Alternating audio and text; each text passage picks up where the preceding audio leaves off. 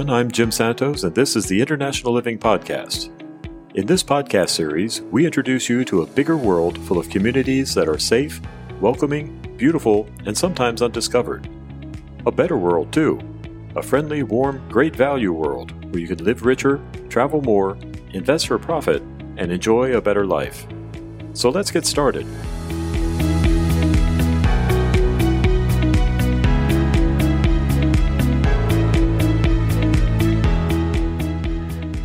Hello, everybody, and welcome once again to the International Living Podcast.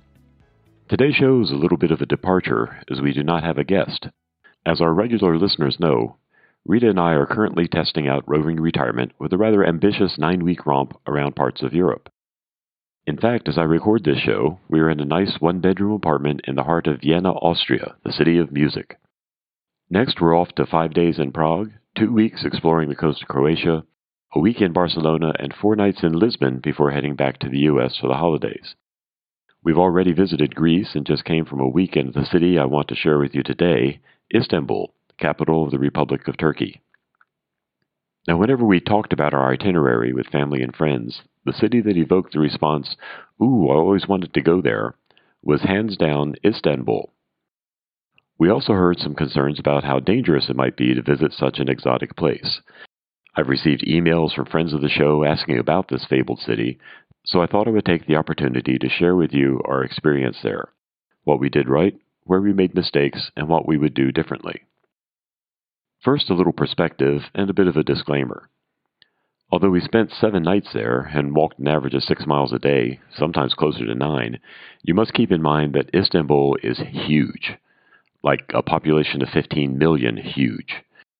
The urban area covers almost 1,000 square miles, and the metro area twice that. We saw nothing of the rest of Turkey, which has a plethora of interesting areas and historic sites outside of the city. Our explorations were mostly confined to the historic center, or Old Town.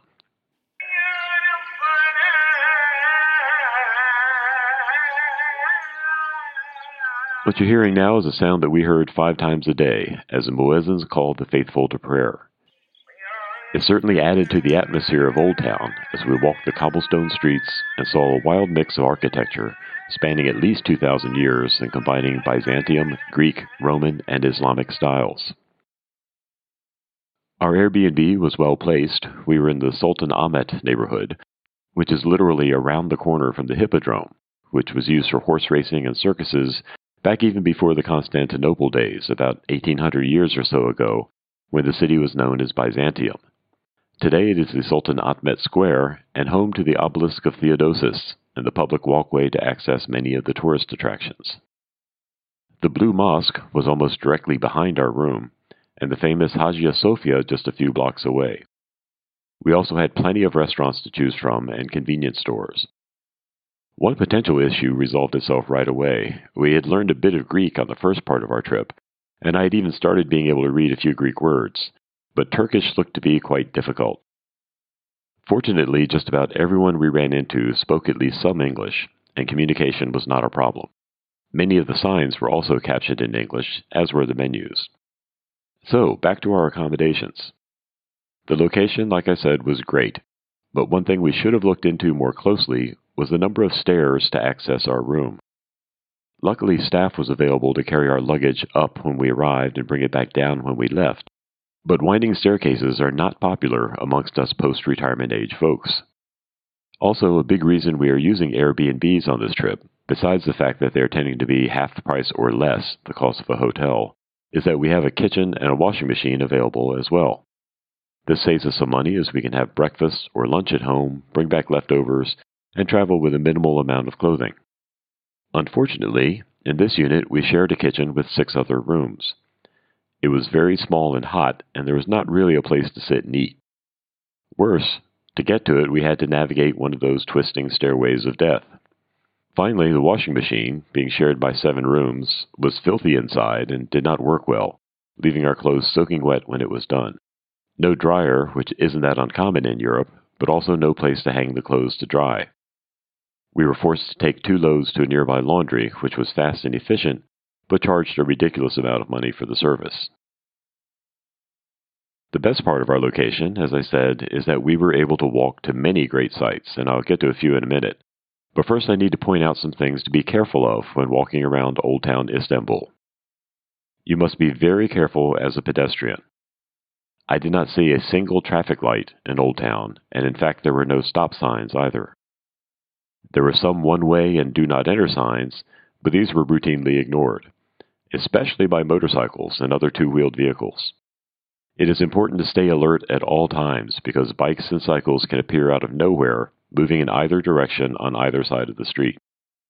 And don't think you are safe if you're on the sidewalk either. Motorcycles will pop up onto them if the streets are full and cut across pedestrian walkways when convenient. Not to mention that sometimes cars and buses consider the sidewalk an excellent place to park. Add to this throngs of tourists of all nationalities speaking a host of languages, Istanbul hosted 50 million tourists in 2022, and a stroll to the museum can be quite an adventure. That leads me to my first tip for visiting Istanbul. Avoid the high tourist season, which runs from June to August. Now, this makes no sense to me as those are also the hottest months of the year, but that's when you'll find the most people. The weather is much nicer and prices a little lower if you go in the fall and the spring. But even so, expect crowds. We found that since Istanbul is a popular cruise ship stop, it also is a good idea to plan on getting to the big attractions either early in the morning or later in the day. By 10 a.m., bus after bus is disgorging cruisers, and things get busy very quickly. We arrived late on a Thursday, so our first full day was a Friday. Another mistake on our part, as Friday is a holy day, and tourists cannot enter the mosques until after 2:30. By that time, the lines put any Disney attraction you've been to to shame. Our solution to this problem was to instead go visit the Basilica Cistern. You may have seen this ancient underground water system in the movie Inferno, based on the Dan Brown book, or the Bond flick From Russia with Love. An amazing place, and we were helped by poor signage. It is right across the street from the Hagia Sophia, but it takes a while for tourists to discover it, as it's not marked particularly well entrance is through a rather nondescript looking yellow building that only has a small sign near the door that says that it's the entrance to the Basilica Cistern. Also in the Hippodrome is the Hagia Sophia History Museum, which provides a wonderful historic summary of the various phases of the structure, presented in an audiovisual format as you move from room to room and era to era. It was a little pricey at 51 euros each, but hey, how often are you in Istanbul? On the subject of prices, it is possible to buy an Istanbul e-pass to get you into a bunch of museums for a set price. 149 euro per person for five days, for instance. But much of what we wanted to see was free. For example, we had a great time walking around the Grand Bazaar, the Egyptian Bazaar, also known as the Spice Market, and didn't pay any fees at all. Well, we did end up buying some Turkish Delight, fresh pistachios at the Grand Bazaar, and a variety pack of spices. Yeah, hey, we're only human.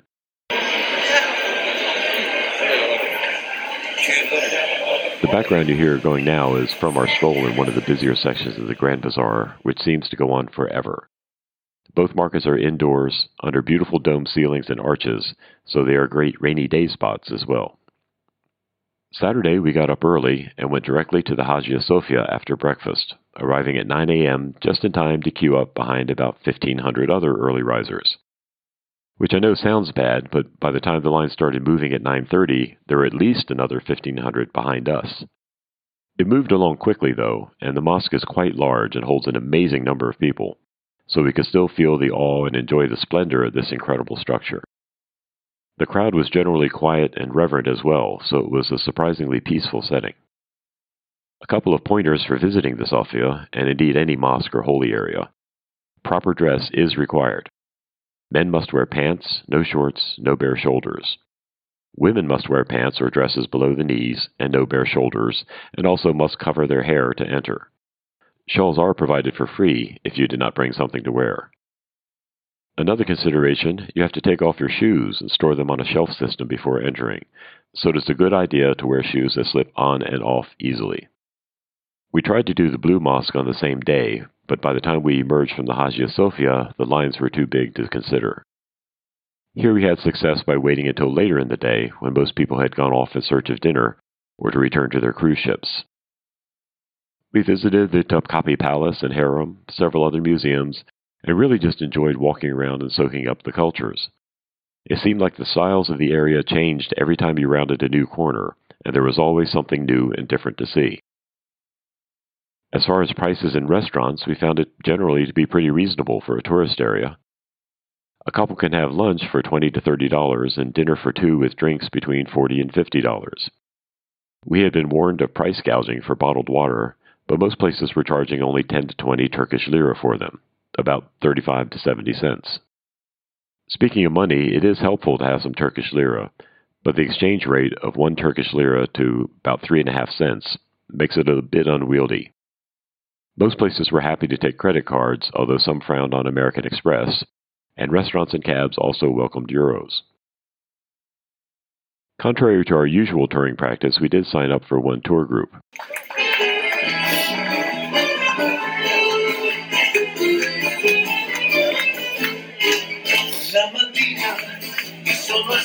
A dinner cruise on the Bosphorus that included shows featuring a whirling dervish, a few other ethnic dancers, a knife throwing act, and a belly dancer.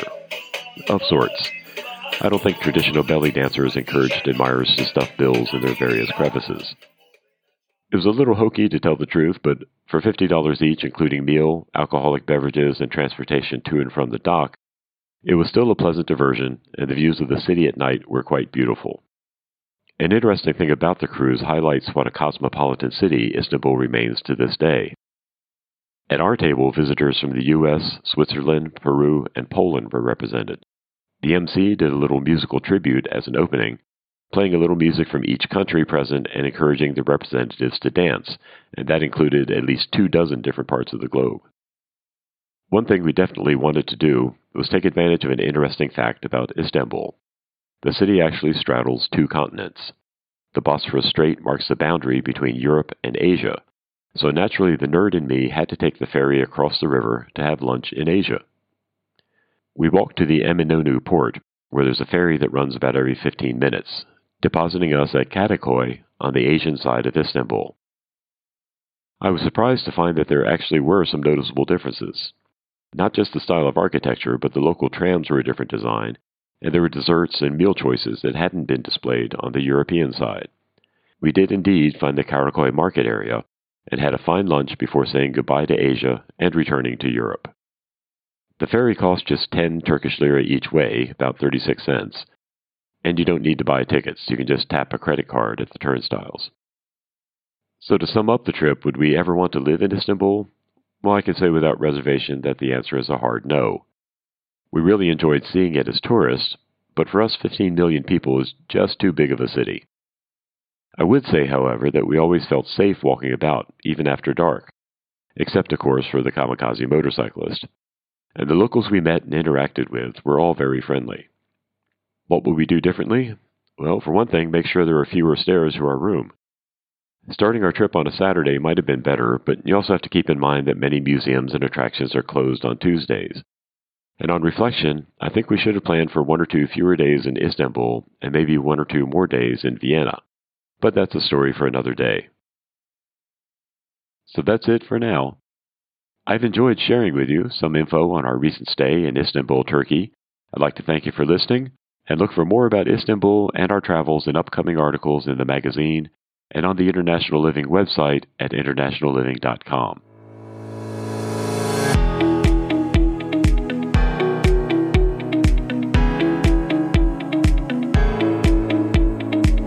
The International Living Podcast is a production of International Living. If you enjoyed this episode and you'd like to help support the podcast, please share it with others, post about it on social media, or leave a rating and review. If you have an idea for an episode or a question you'd like us to answer, email us at mailbag at internationalliving.com. And don't forget to put podcast in the subject line of your email. That's mailbag at internationalliving.com. We created the International Living Podcast to help showcase the ideas we explore in the magazine and our other publications each month, and to grow our community of travel lovers, expats, and experts who believe as we do that the world is full of opportunity to create a more interesting, more international life. You don't have to be rich and famous to do that, you just need to know the secrets, and that's what we bring you at International Living. If you haven't become a member yet, You can do it today with a special discount offer for podcast listeners. You'll receive our monthly magazine, plus a bundle of special extras. You'll find the link in our show notes, or you can go to intliving.com slash podcast. That's intliving.com slash podcast. Next week, I'll tell you about another stop on our European tour, the majestic city of Vienna, Austria. Until then, this is Jim Santos with the International Living Podcast reminding you there's a bigger, better world out there just waiting for you.